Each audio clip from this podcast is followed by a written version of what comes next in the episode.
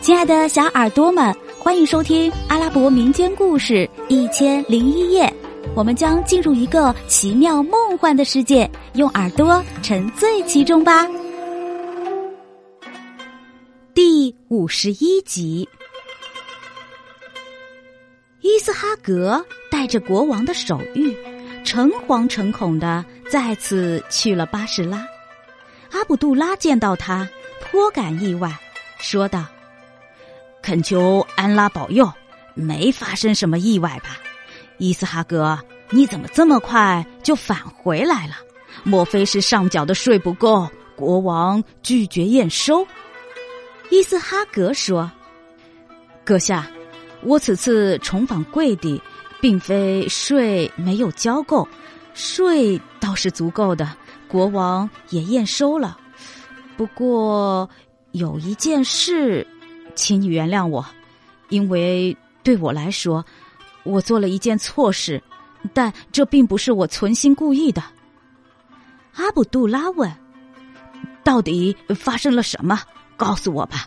你是我的朋友，我不会责怪你的。”于是伊斯哈格将他如何连续三天暗地跟踪阿卜杜拉，窥探他的秘密。如何无意间将此事泄露给了国王哈里发，而哈里发又责令他再次前来巴士拉的整个过程全部讲了出来。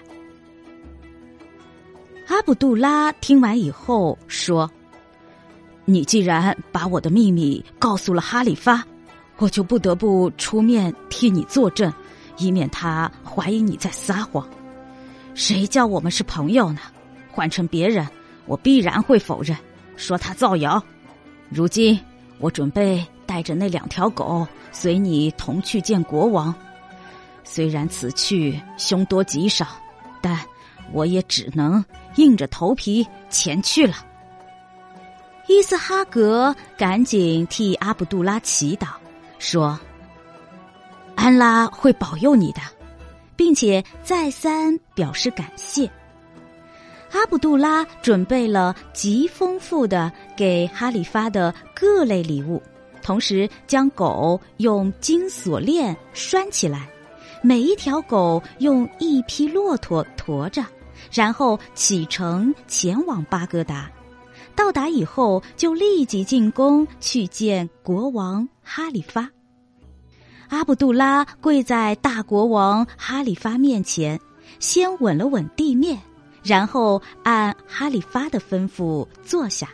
两条狗已被牵到哈里发面前。哈里发见了，问道：“阿卜杜拉，你这两条狗是做什么用的？”哈里发话音刚落，两条狗便扑下去吻地面。并且流着眼泪，摇着尾巴，好像在向哈里发诉苦申冤似的。哈里发看着这两条狗的举动，感到非常惊奇，对阿卜杜拉说：“告诉我这两条狗的来历吧，你为什么那样打狗之后，又对他们表示爱怜之心呢？”